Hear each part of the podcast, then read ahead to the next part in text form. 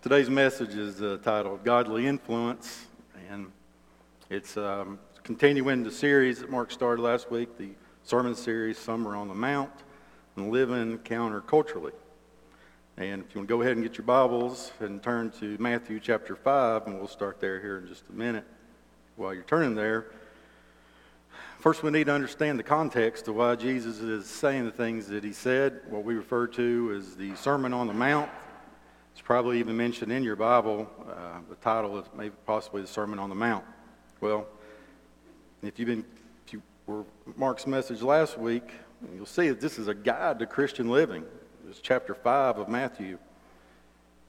And if you're like me, you'll see that these teachings uh, they're very hard, very to the point, kind of like that gut punch, what I call the Book of James. It's a matter of speaking, and it's it's tough you know, Jesus liked to speak in parables, which he did so over 30 some recorded times, just in Scripture. Then other times he was very direct. That's with the case here in Matthew chapter 5. He was very direct. And why? Well, that's what's interesting. The message, the message from the Sermon on the Mount was directed to squash the Pharisees' rule of words and enhance the law by attacking the heart. See, back then, the, the Pharisees, just a little quick rundown of them, they were a ruling Mosaic law group that not only ruled during the religious activities and actions inside the temple, but they decided they wanted to do it outside the temple as well. And they were considered experts in the law and the traditions of the fathers. But throughout the Gospels, if you're reading the Gospels, you'll see that uh, they're, they're, constantly trying to catch Jesus off guard. They're constantly. Uh, little did they realize they're trying to catch the Lord at, at something. They didn't like what Jesus was preaching, and each time they approached him about this, Jesus would turn them away and show the Pharisees how they had abused the law. That they had turned, I want you to get this, they had turned God's word into an outwardly expressed religion an outwardly expressed religion instead of the inwardly faith based belief that results in the changed heart of a sinful man. You know, as we know from Scripture, uh, the Pharisees would eventually want Jesus killed, which led to the cross. But whole, wow, how they didn't realize that that was why Jesus came here. You know, they were just a piece in God's sovereignty and plan for salvation. How they thought they were, what they were doing is the right thing, but they're actually, what they were doing is already planned. You know, the Pharisees thought they had wisdom and, and superiority over everyone, but in fact, uh, they played the role of the fool, the role of the fool. And Jesus called them for what they were, which was a mere political party of suffrage. That leads into Sermon on the Mount and why Jesus said what he said. At this particular time, these Pharisees would come around wanting to hear what he had to say. So, in chapter 5 of Matthew, in verse 13, it's probably titled in your, in your Bible, maybe the salt and light. It says, You are the salt of the earth. But if the salt loses its saltiness, how can it be made salty again? Is no longer good for anything except to be thrown out and trampled underfoot. You are the light of the world. A town built on a hill cannot be hidden. Neither do people light a lamp and put it on its put it on its stand, and it gives light to everyone in the house. In the same way, let your light shine before others, that they may see your good deeds and glorify your Father in heaven. We've all heard this before the salt and light. It's one of the tough sayings. You know, but the question posed of us today is how can the church influence the culture? We've already seen how the, the opposite of that, we see it every day, and how the culture is now influencing the church. this has been a thing coming about for it's not recently, it's been going on for decades and decades now. I remember one time I was at a meeting and when the topics was, and I couldn't believe it, was how to reach the lost. And this particular group, very well known, said, well, we need to look like them. Okay, so they colored their hair green and did all this other kind of stuff. And uh, even then, I knew that that's doing the opposite of what we're called to do. I mean, color your hair whatever you want to do. That's fine. Jesus is not going to look at you for that. But trying to reach the lost is this way. It's the only way.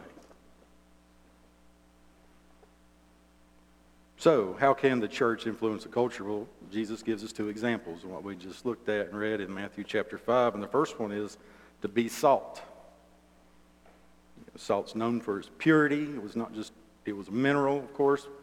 It also had some other functions, and you can see it written throughout the Bible.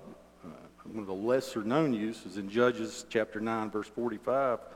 And it states that King Amalek scattered salt over a city he destroyed.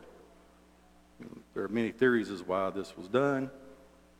Even back in the Old Testament, Leviticus chapter 2, 13 states, Season all your grain offerings with salt. Do not leave the salt of the covenant of your grain offerings. Add salt to all your offerings. Then there's a mention of a salt covenant in Numbers, book of Numbers, and Second Chronicles as a binding promise of God.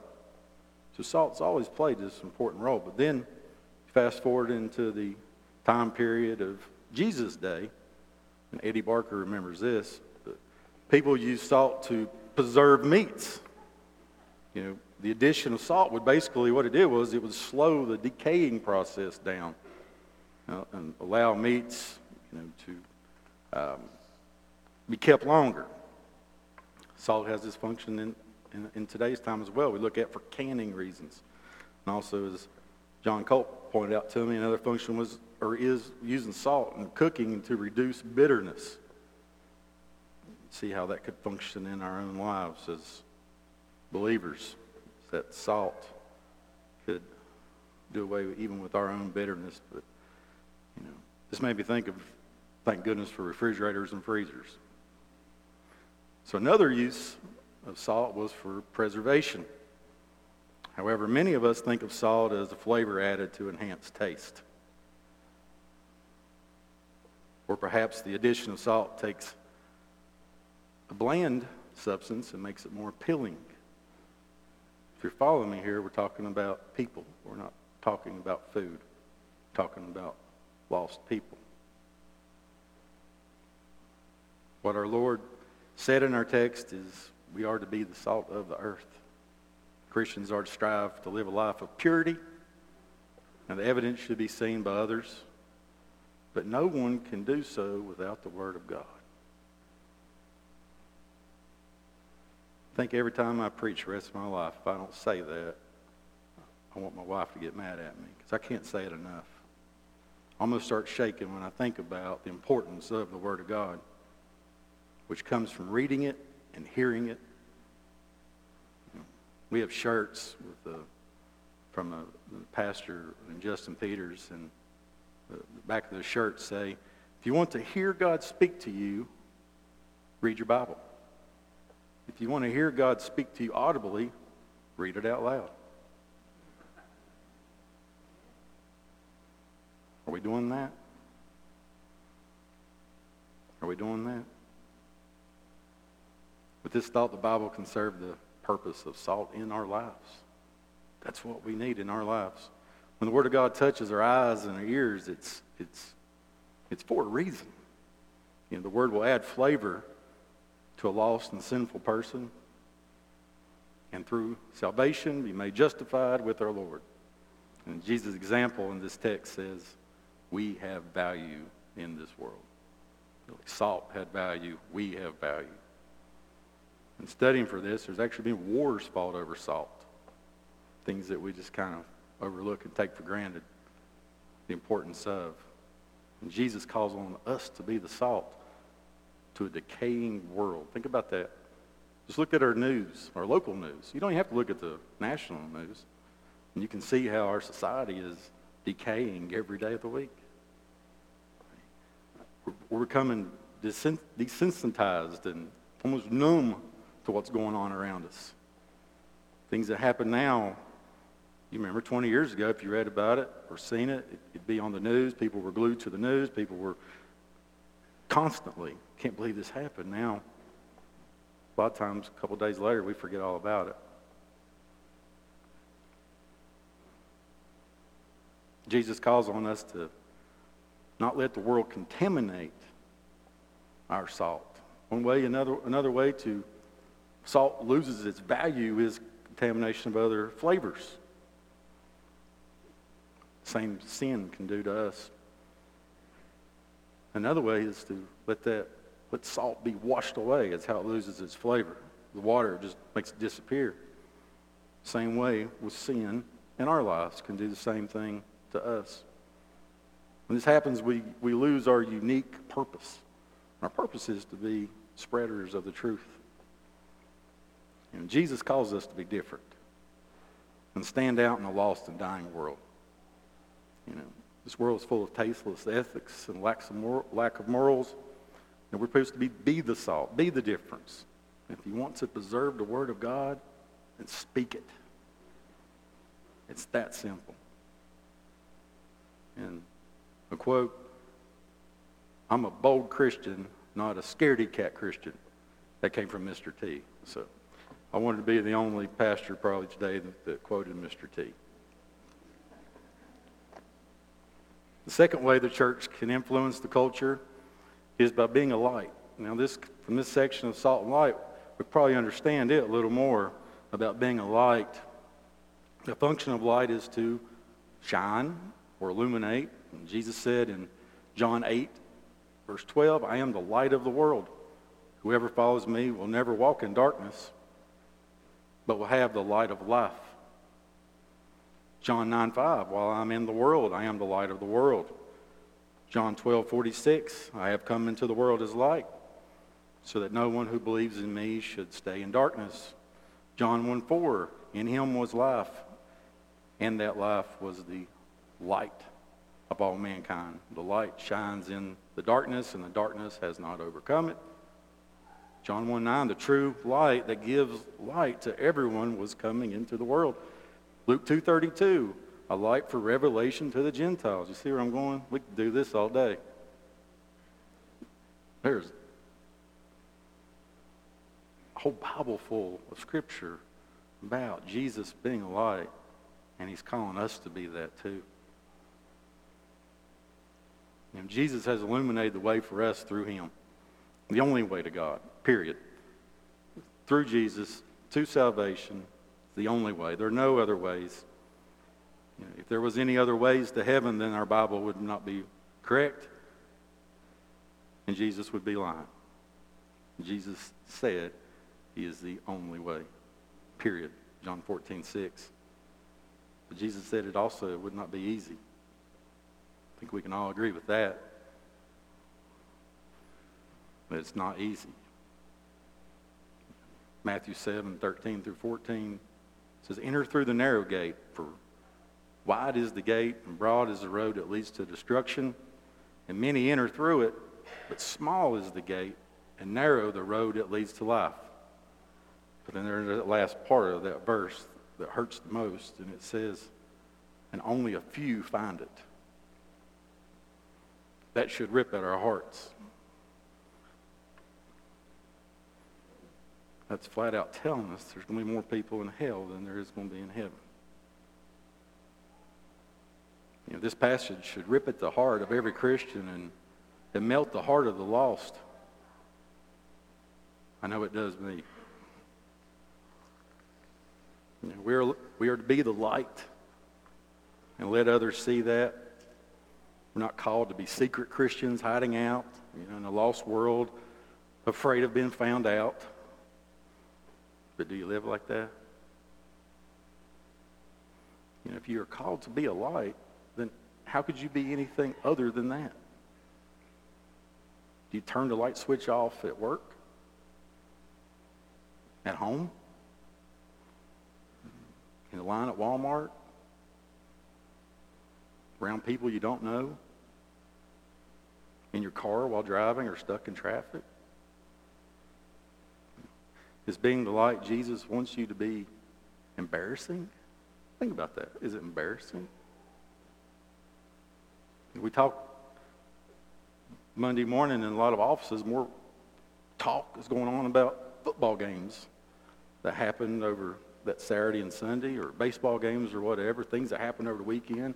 You know, we're, we're more eager to tell someone about the new lawnmower and how it's doing in our yard, but do we tell anybody about the service we came from the day before? What's your priority? You know what it is. It's easy to know what your own priority is. Is it Jesus? Is it this?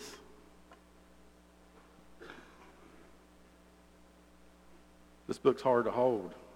It's a billion pounds. It's what it is. It's the weight of the entire world. And every single thing inside your heart should be pushing you to this every day. I believe as a, as a man, and um, this better be open in your home. There's no other way to say it. If it's not open in your home, you're failing your wife. You're failing your kids. You're failing your grandkids. You're failing whoever's there in your home. Better be open. There's not a man in the home, then you open the Bible. What I'm getting at is, has to start now, today, period.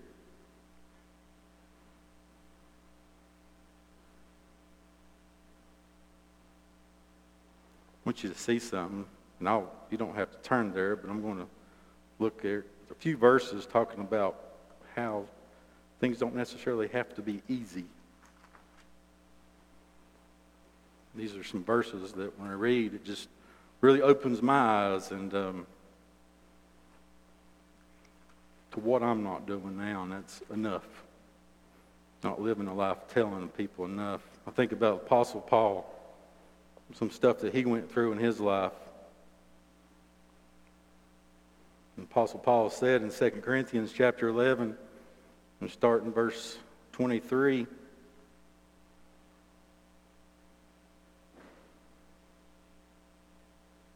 He says, Are they servants of Christ? I'm out of my mind to talk like this. I am more. I have worked much harder, been in prison more frequently, been flogged more severely, have been exposed to death again and again. Five times I received from the Jews the 40 lashes minus one. Three times I was beaten with rods. Once I was pelted with stones. Three times I was shipwrecked. I spent a night and a day in the open sea. I have been constantly on the move. I have been in danger from rivers, in danger from bandits, in danger from my fellow Jews, in danger from Gentiles, in danger in the city, in danger in the country, in danger at sea, and in danger from false believers. I have labored and toiled, and have often gone without sleep. I have known hunger and thirst, and have gone without food. I have been cold and naked. Besides everything else, I face daily the pressure of my concern for all the churches. Who is weak? And I do not feel weak. I think he went through some tough stuff there. And he did it all for the glory of the Lord. You know, Paul said in a lot of tough stuff, that's for sure. But he's not the only one. I'm going to flip real quick over to Acts in chapter 4. Read about someone else similar to this. In Acts chapter 4, starting in verse 8, and this is after, of course, Jesus had been crucified. And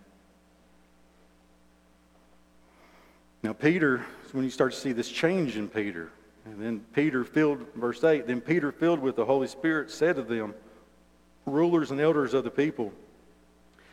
And he's looking at the same people that wanted Jesus killed. If we are being called to account today for an act of kindness shown to a man who was lame, this is right after they healed a man that was lame, and are being asked how he was healed, then know this you and all the people of Israel It is by the name of Jesus Christ of Nazareth, whom you crucified, but whom God raised from the dead, that this man stands before you healed. Jesus is the cornerstone you builders rejected, which has become the cornerstone. Salvation is found in no one else, for there is no other name under heaven given to mankind but which we must be saved. These are people that, these are two instances of bravery and courage in front of people, not people that would just turn that switch off at work they didn't want anybody thinking they weren't part of the group, part of the crowd, or whatever. And another example is Acts chapter 7. And in verse 51, talking about Stephen, not me. We know the, the account of Stephen was he was stoned to death. And if, if you read Acts chapter 7, he gives a very long account of the history, basically, of, of the Jews in Israel up until then. And then starting in verse 51, right before he was stoned to death, he looked at the same people and he says, You stiff necked people, your hearts and ears are still uncircumcised. You're just like your ancestors. Listen this you always resist the Holy Spirit. Was there ever a prophet your ancestors did not persecute? That's a story of our Old Testament, isn't it? They even killed those who predicted the coming of the righteous one, right? Who's that? John the Baptist. Now you have betrayed and murdered him. You have received the law that was given through angels, but not, but have not obeyed it. These are just some examples of people that didn't turn that switch off at home or at work. These are people that helped pave the way for us to be here today doing what we're doing freely. Another aspect of light is to expose. The reading and hearing of Scripture exposes areas in our own lives that need attention. The light also exposes the world for what it is. The world is nothing more than a place of just searching for endless and personal gains. Light exposes dishonest and false teachers, false preachers that pervert the gospel through prosperity claims, that we know are not true. Then there are those that promote their church as houses of healing. They completely ignore that healing comes from salvation and the bonds of sin that fall away then. What should be more important than salvation? That's not being preached in those kinds of churches all over this country that are in our town now that are going to be here more and more and more and more and more. That's what we're up against. Lies. You know, a third function of light is to warn. Hence the meaning of the term warning light. You know, don't confuse this with caution light, as do most people around Bristol. Let me speed up, but uh, no one told me before we moved to Bristol that Bristol Motor Speedway was not confined just to a short track. It was actually the entire city. And its dragway is Cedar Valley Road, where I live. Rather, the Holy Spirit gives us warning lights when we do or think something contrary to what we should. We hear that voice that's telling us, why am I thinking there? Why did that thought even come there? That's the Holy Spirit redirecting us. So the Holy Spirit illuminates the right way to get back on track. But perhaps this will sum it up. If you get your Bibles, go ahead and turn to John chapter 3.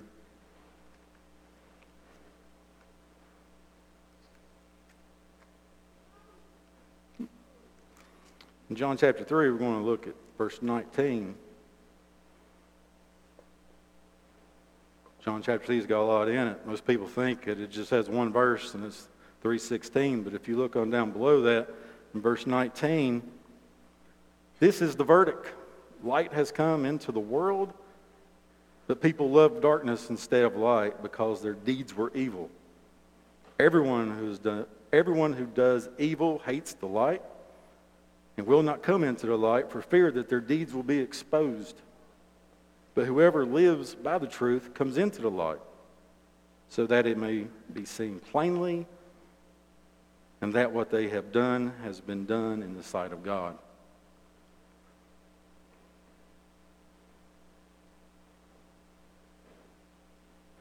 Think that verse right there really sums so much up. Before we get to our invitation, you know, I want to encourage you, as this message has myself, to examine your heart and see if you have been the salt and light that Christ wants you to be. And the beauty of this is, if you haven't, make today the day to start. It's never too late. As long as you're breathing, you never have, you're not out of time. And the connection bottom of your bulletin is this. We have the opportunity to influence culture as we live out our lives for Christ. We have the opportunity to influence our culture as we live out our lives of Christ. This message is not meant to be a message just beating us up. You know. A lot of times that's what the Bible does, and I think a lot of times that's why people don't want anything to do with the Bible. People look at it as something that's just going to bring them down or convict them or tell them they're not doing something right. Mm-hmm. It's probably because you're not. It does that to me every time I look at it, too. You know, I cannot put enough emphasis on the Word of God. If there's anything in your life that's important, it should be the Word of God. Our Old Testament's full of people that died of telling people the Word of God. We do it now, don't even think about it. And our New Testament's full of people that died for Christ, including himself, for this world. I think of, am I doing enough? No, I'm not. By any means, am I doing enough? But we can make today that day. And that's the good news part of it. And start today and doing more. As long as we live, we're alive, we have that opportunity. And we can still be that influence. And pray.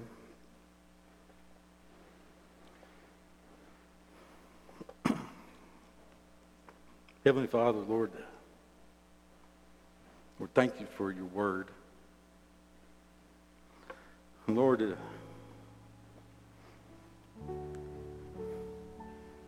can't think in my life, Lord, of anything that should be more important than knowing the truth, knowing the life, and knowing Jesus every single day. Lord, there's a lot of things that we have to fight on this earth. You know, you see. But Lord, you're there holding our hand the whole time. Lord, we have your Spirit leading us as a light. Help us be that salt to this earth. Father, just thank you. Thank you for your grace. Lord, what a free gift given to us that we do not deserve. Father, your love is uncomparable. It's unexplainable. Words don't even define what your love is, Father. If salt is pure, your love is purer than pure. Your love is perfect. Pray this in Jesus' name. Amen.